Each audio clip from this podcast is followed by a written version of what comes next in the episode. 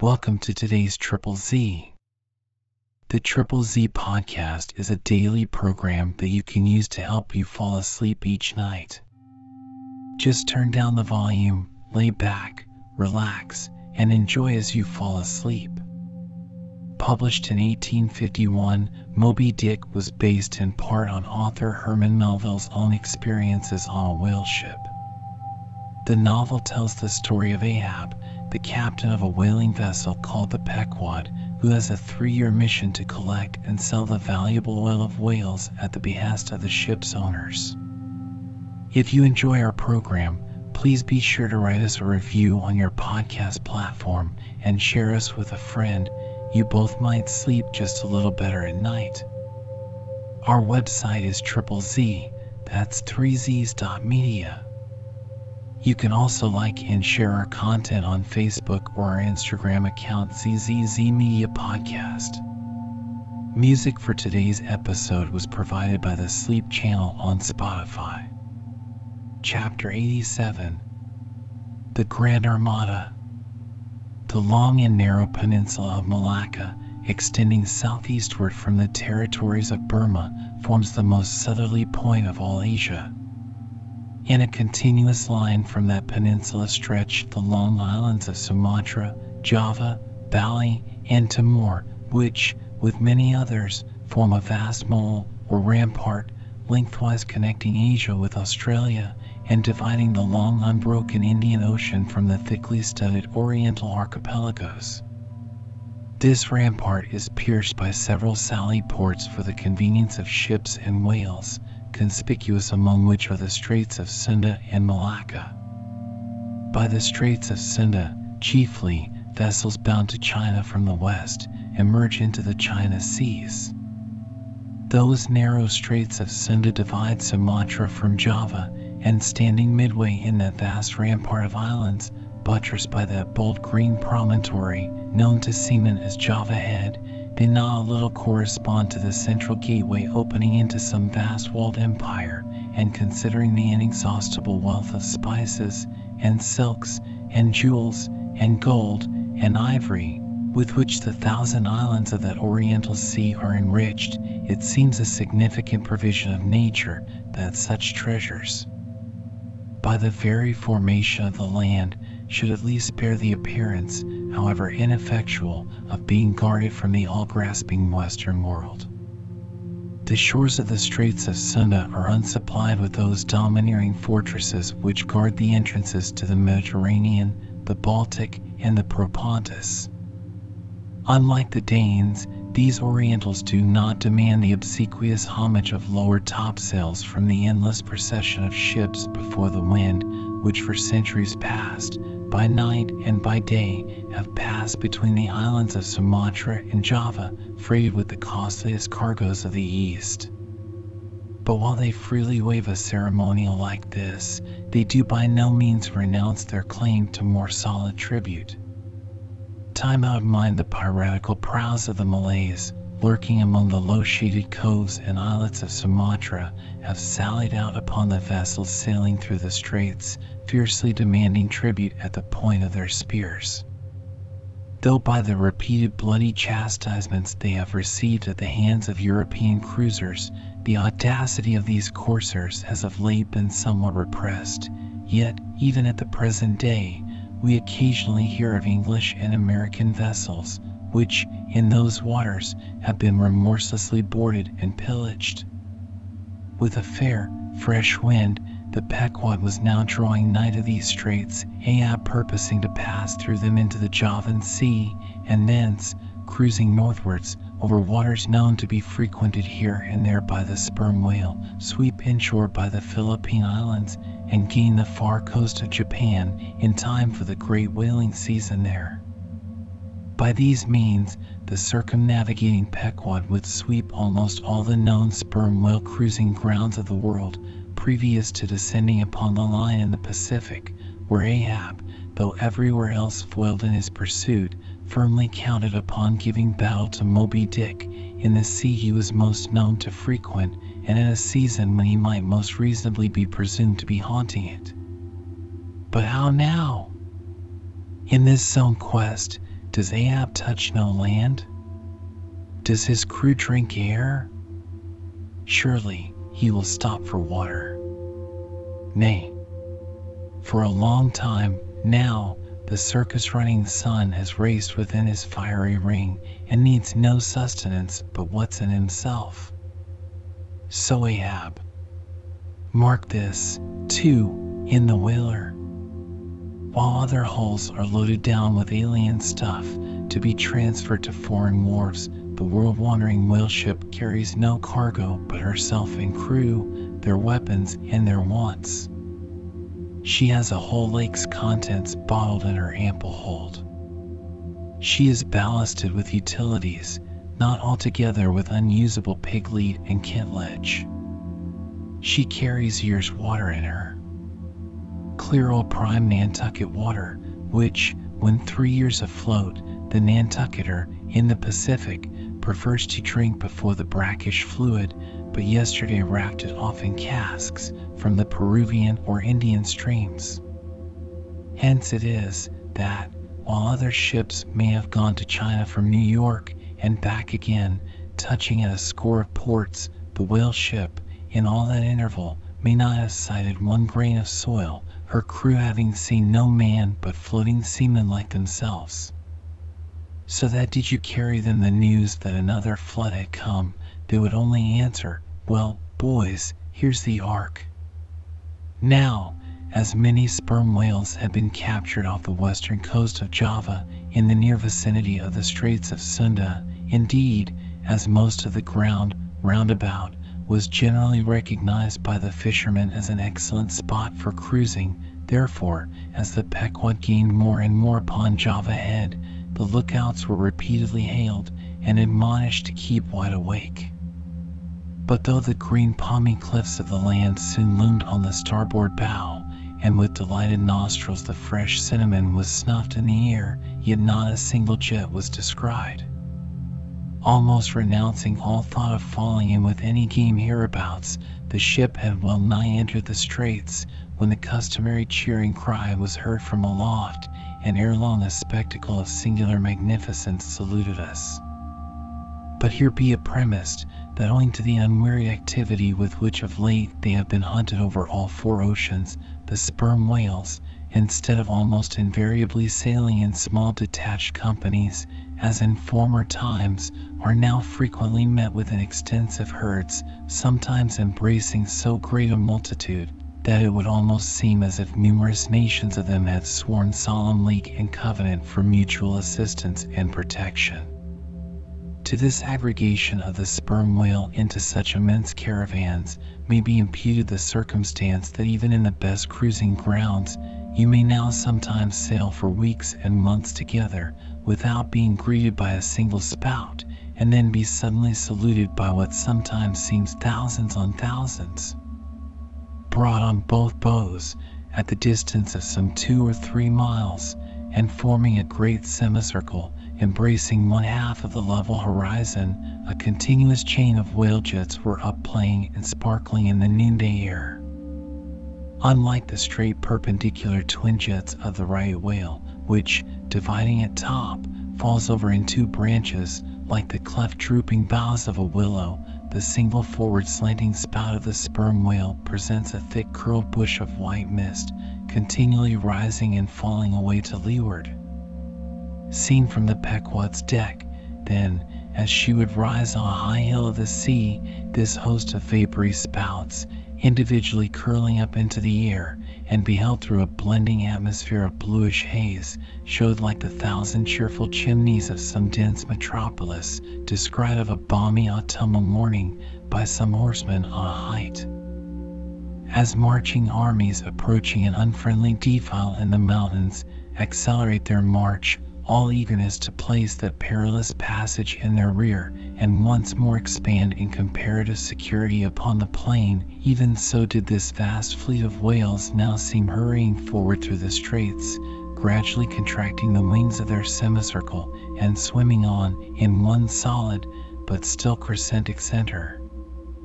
Crowding all sail the Pequod pressed after them, the harpooneers handling their weapons and loudly cheering from the heads of their yet suspended boats. If the wind only held, little doubt had they that chased through these straits of Sunda, the vast host would only deploy into the oriental seas to witness the capture of not a few of their number. And who could tell whether, in that congregated caravan, Moby Dick himself might not temporarily be swimming like the worshipped white elephant in the coronation procession of the Siamese? So with stunsail piled on stunsail, we sailed along, driving these leviathans before us, when, of a sudden, the voice of Tashtego was heard, loudly directing attention to something in our wake. Corresponding to the crescent in our van, we beheld another in our rear. It seemed formed of detached white vapors, rising and falling something like the spouts of the whales, only they did not so completely come and go, for they constantly hovered, without finally disappearing. Leveling his glass at this sight, Ahab quickly revolved in his pivot hole, crying, Aloft there, and rigged whips and buckets to wet the sails, Malays, sir, and after us as if too long lurking behind the headlands till the Pequod should fairly have entered the straits, these rascally Asiatics were now in hot pursuit to make up for their overcautious delay. But when the swift Pequod, with a fresh leading wind, was herself in hot chase, how very kind of these tawny philanthropists to assist in speeding her on to her own chosen pursuit, mere riding whips and rowels to her that they were.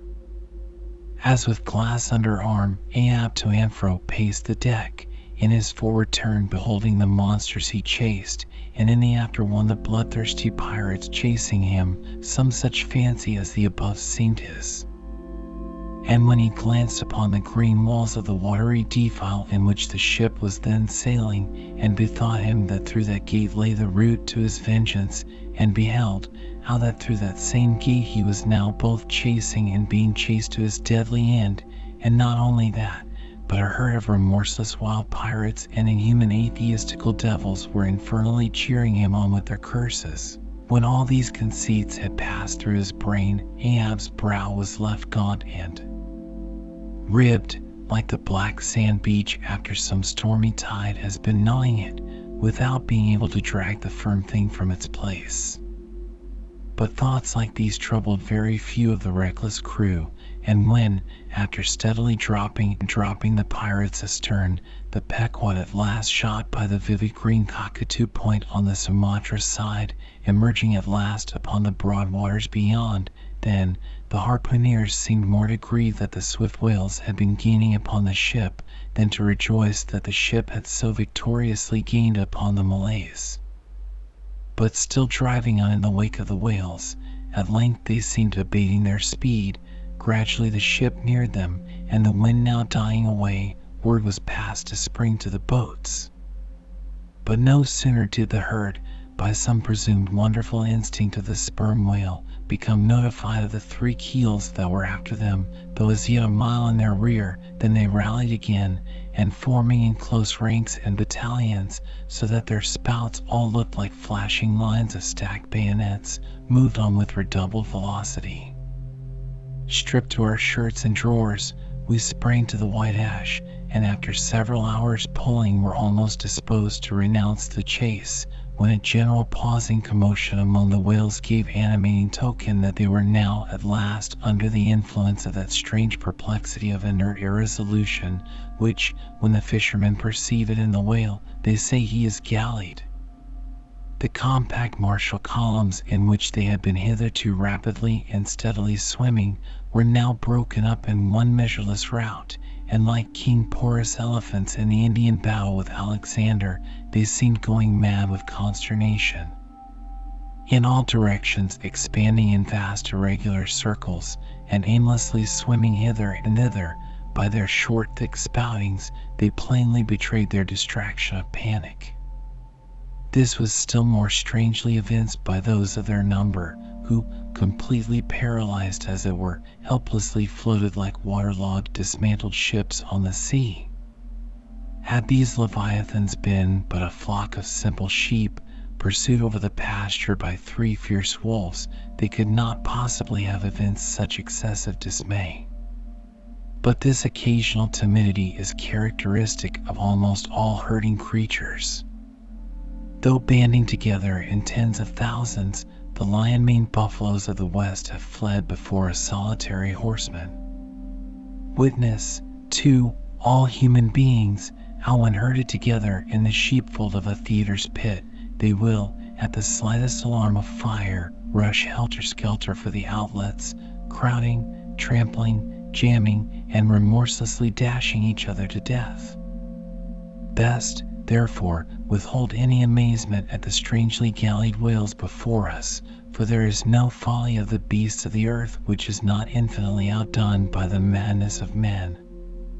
Though many of the whales, as has been said, were in violent motion, yet it is to be observed that as a whole the herd neither advanced nor retreated, but collectively remained in one place.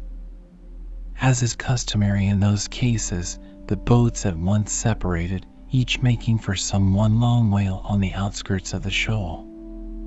In about three minutes' time, Queequeg's harpoon was flung, the stricken fish darted blinding spray in our faces, and then running away with us like light, steered straight for the heart of the herd. Though such a movement on the part of the whale struck under such circumstances is in no wise unprecedented, and indeed is almost always more or less anticipated, yet does it present one of the more perilous vicissitudes of the fishery. For as the swift monster drags you deeper and deeper into the frantic shoal, you bid adieu to circumspect life and only exist in a delirious throb.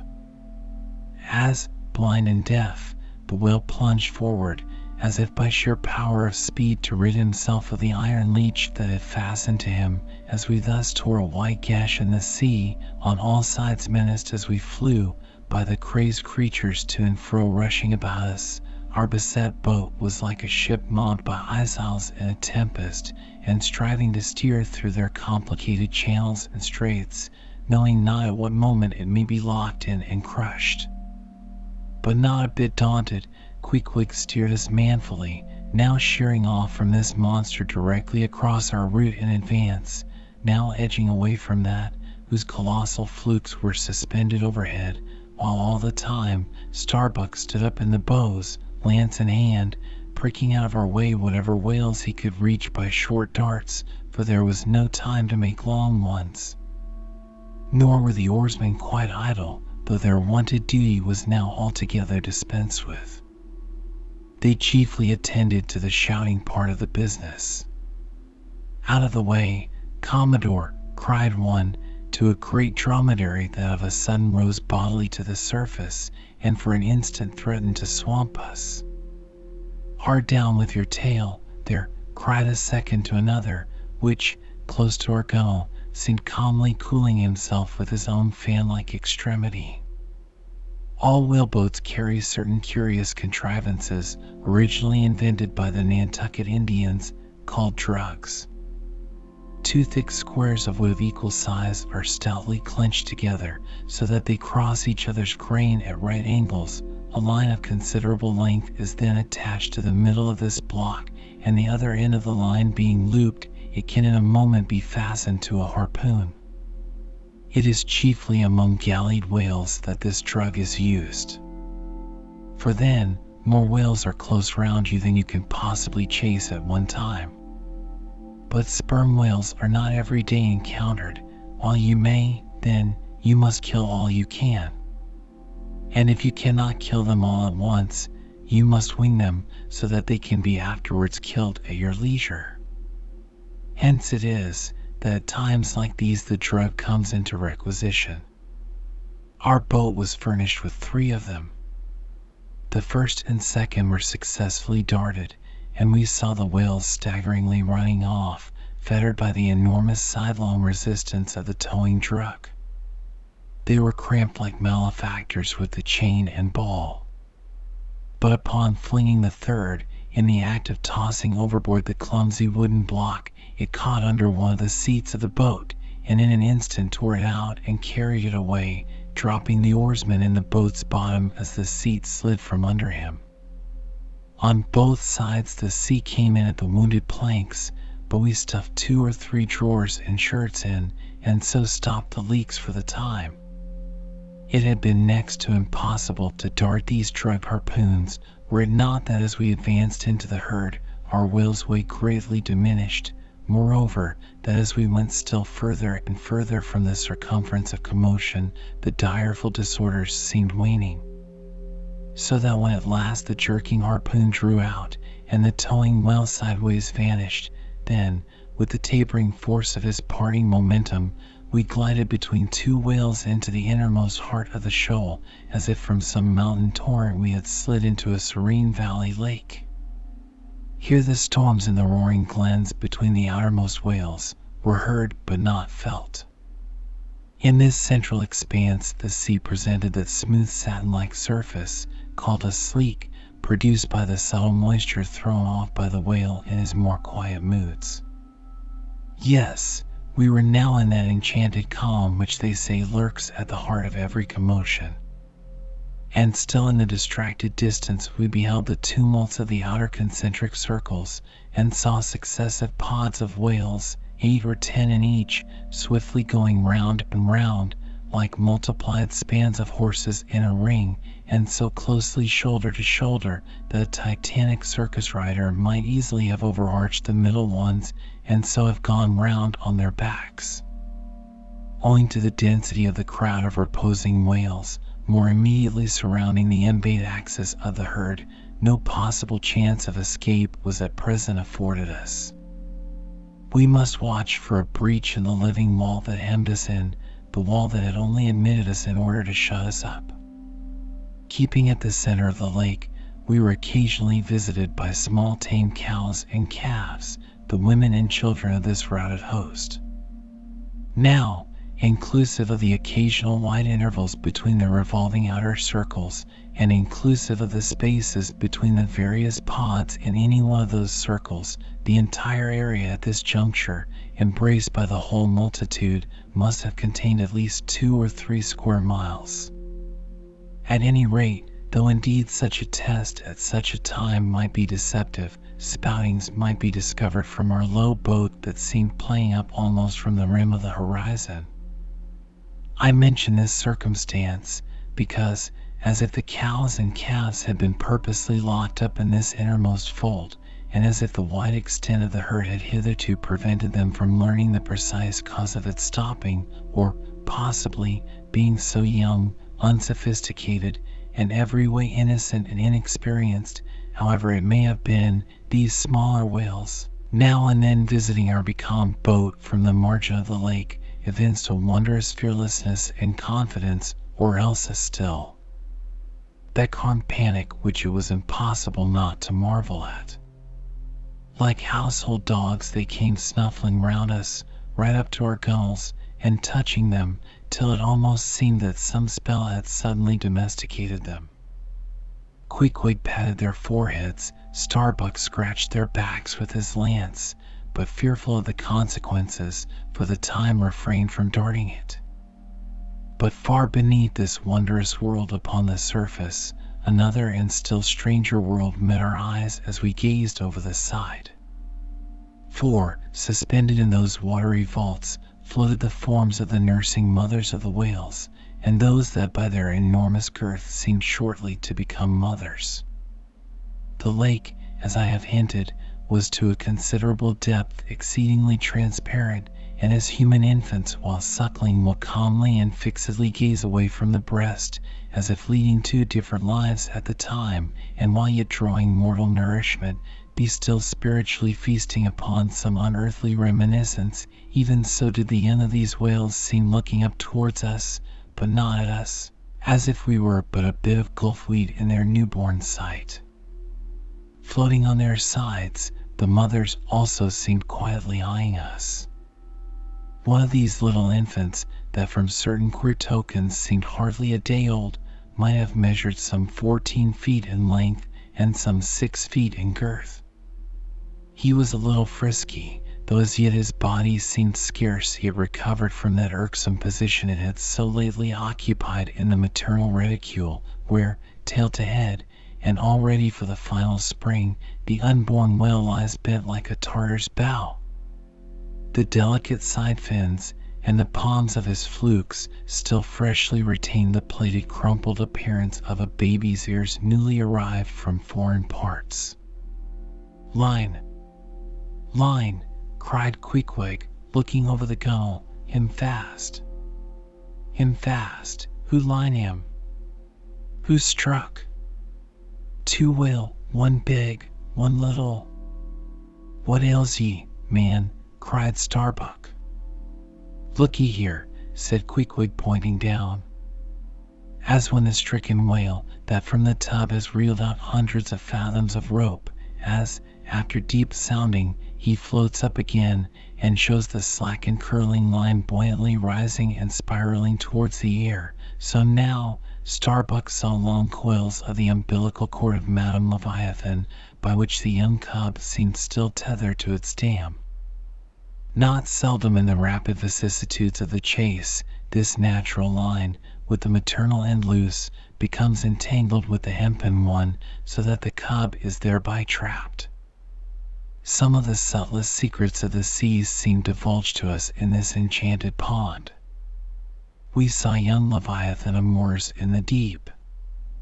The sperm whale, as with all other species of the Leviathan, but unlike most other fish, breeds indifferently at all seasons, after a gestation which may probably be set down at nine months, producing but one at a time, though in some few known instances giving birth to an Esau and Jacob, a contingency provided for in suckling by two teats curiously situated, one on each side of the anus, but the breasts themselves extend upwards from that.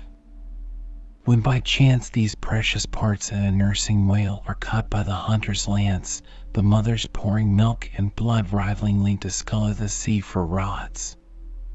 The milk is very sweet and rich. It has been tasted by man. It might do well with strawberries. When overflowing with mutual esteem, the whales salute more hominum. And thus, though surrounded by circle upon circle of consternations and affrights, did these inscrutable creatures at the center freely and fearlessly indulge in all peaceful concernments, yea, serenely reveled in dalliance and delight. But even so, amid the tornadoed Atlantic of my being, do I myself still forever centrally disport in mute calm, and while ponderous planets of unwaning woe revolve round me, deep down and deep inland there I still bathe me in eternal mildness of joy.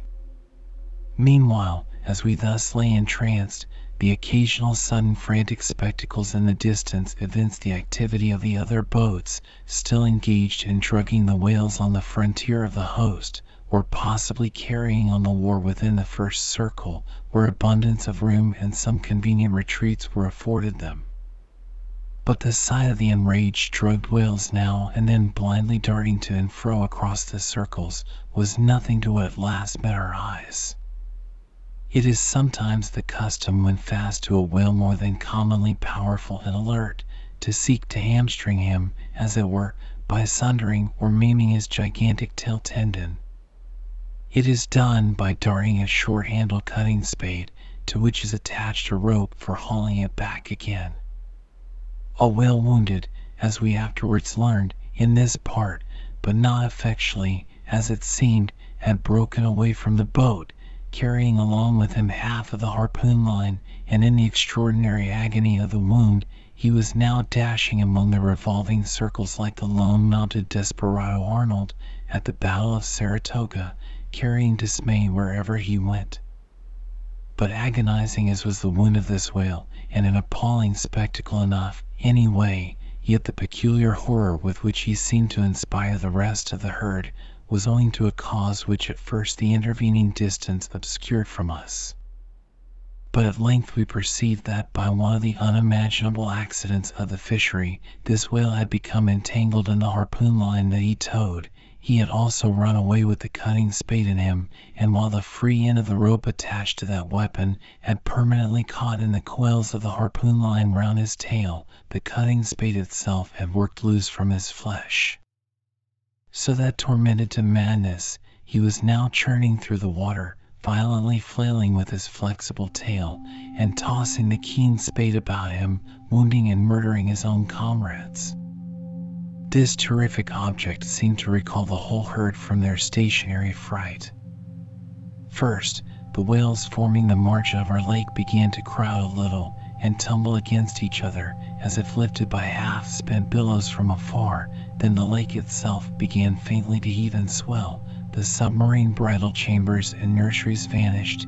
In more and more contracting orbits, the whales in the more central circles began to swim in thickening clusters. Yes, the long calm was departing. A low advancing hum was soon heard, and then like to the tumultuous masses of block ice when the great river Hudson breaks up in spring, the entire host of whales came tumbling upon their inner center as if to pile themselves up in one common mountain. Instantly Starbuck and Queequeg changed places, Starbuck taking the stern. Oars! Oars! He intensely whispered, seizing the helm. Grab your oars and clutch your souls. Now! My God, men, stand by. Shove him off, you Queequeg, the whale there, prick him, hit him. Stand up, stand up, and stay so. Spring, men, pull, men, never mind their backs, scrape them, scrape away. The boat was now all but jammed between two vast black bulks, leaving a narrow Dardanelles between their long lengths. But by desperate endeavor we at last shot into a temporary opening, then giving way rapidly, and at the same time earnestly watching for another outlet.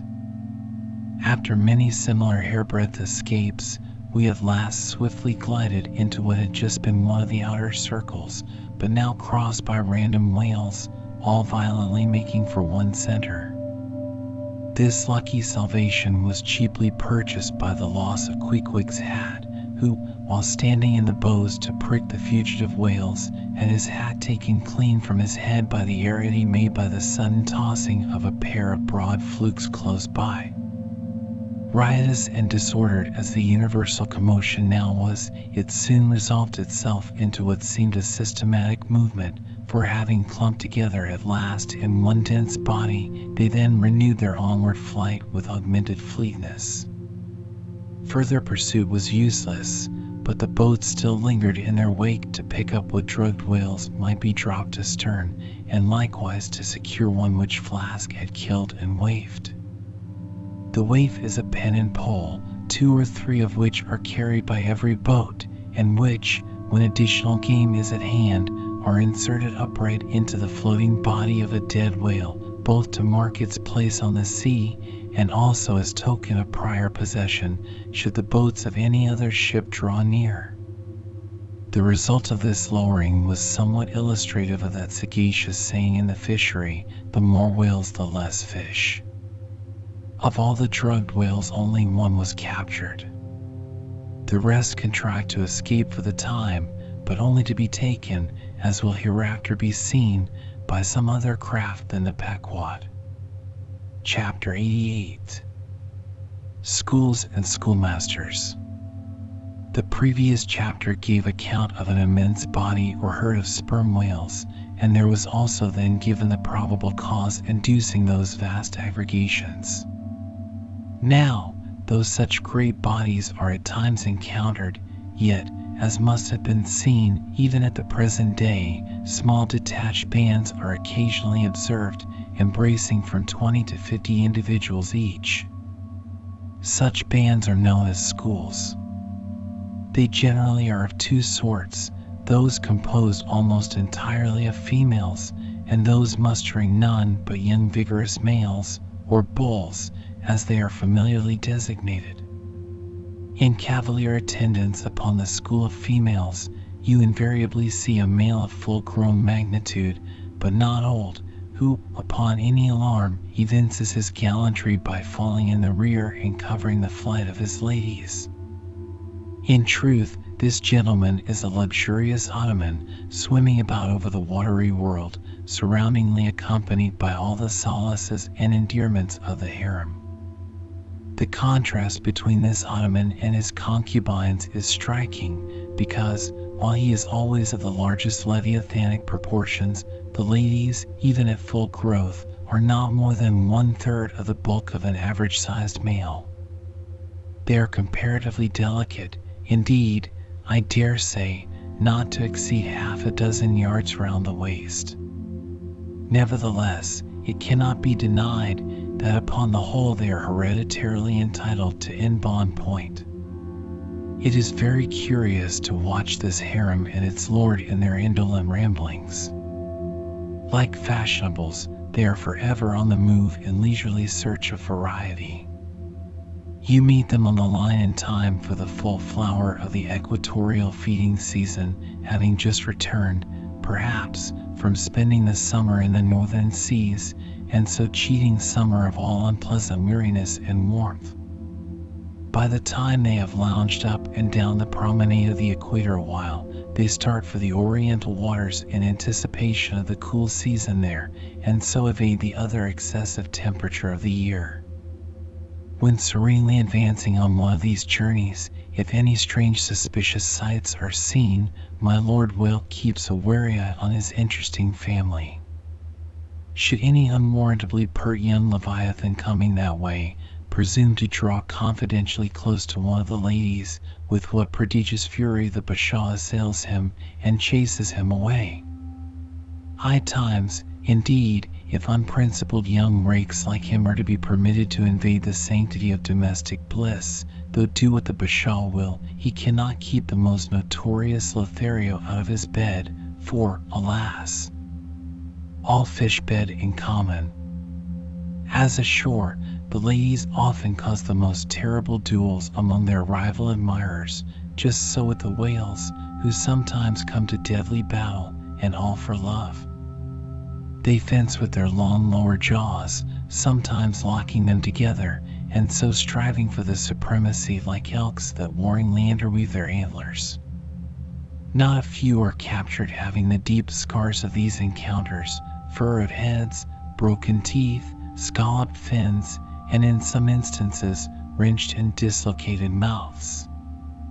But supposing the invader of domestic bliss to betake himself away at the first rush of the harem's lord, then is it very diverting to watch that lord. Gently he insinuates his vast bulk among them again and revels there a while, still in tantalizing vicinity to young Lothario, like pious Solomon devoutly worshipping among his thousand concubines.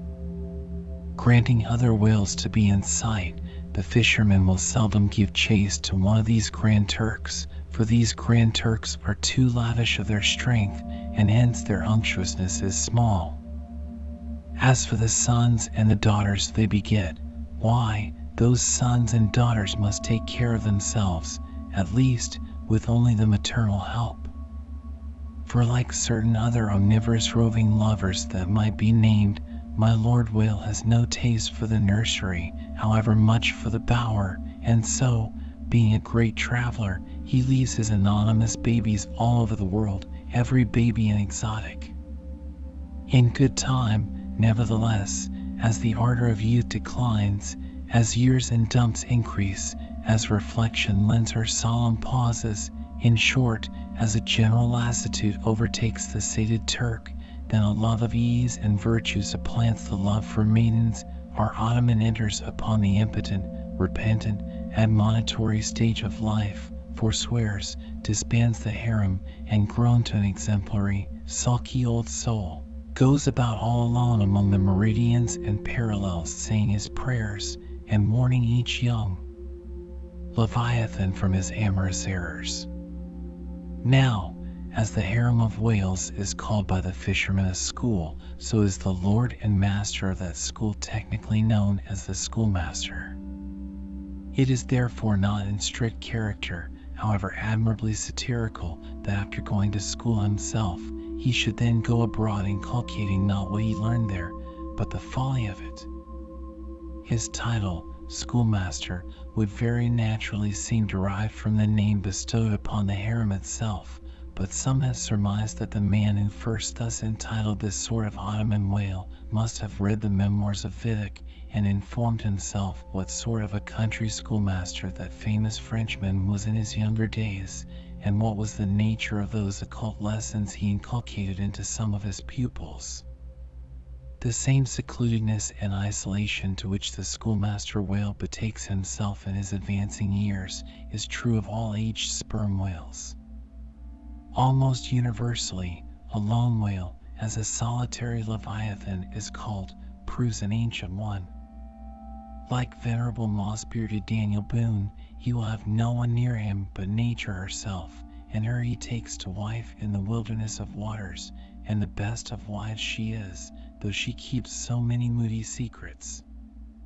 The schools composing none but young and vigorous males, previously mentioned, offer a strong contrast to the harem schools. For while those female whales are characteristically timid, the young males, or forty barrel bulls, as they call them, are by far the most pugnacious of all leviathans, and proverbially the most dangerous to encounter, excepting those wondrous gray-headed, grizzled whales sometimes met, and these will fight you like grim fiends exasperated by a penal gout. The 40 barrel schools are larger than the harem schools. Like a mob of young collegians, they are full of fight, fun, and wickedness, tumbling round the world at such a reckless, rollicking rate that no prudent underwriter would insure them any more than he would a riotous lad at Yale or Harvard. They soon relinquish this turbulence, though, and when about three fourths grown, break up and separately go about in quest of settlements, that is, harems. Another point of difference between the male and female schools is still more characteristic of the sexes. Say you strike a 40 barrel bull, poor devil. All his comrades quit him. But strike a member of the harem school, and her companions swim around her with every token of concern, sometimes lingering so near her and so long as themselves to fall prey.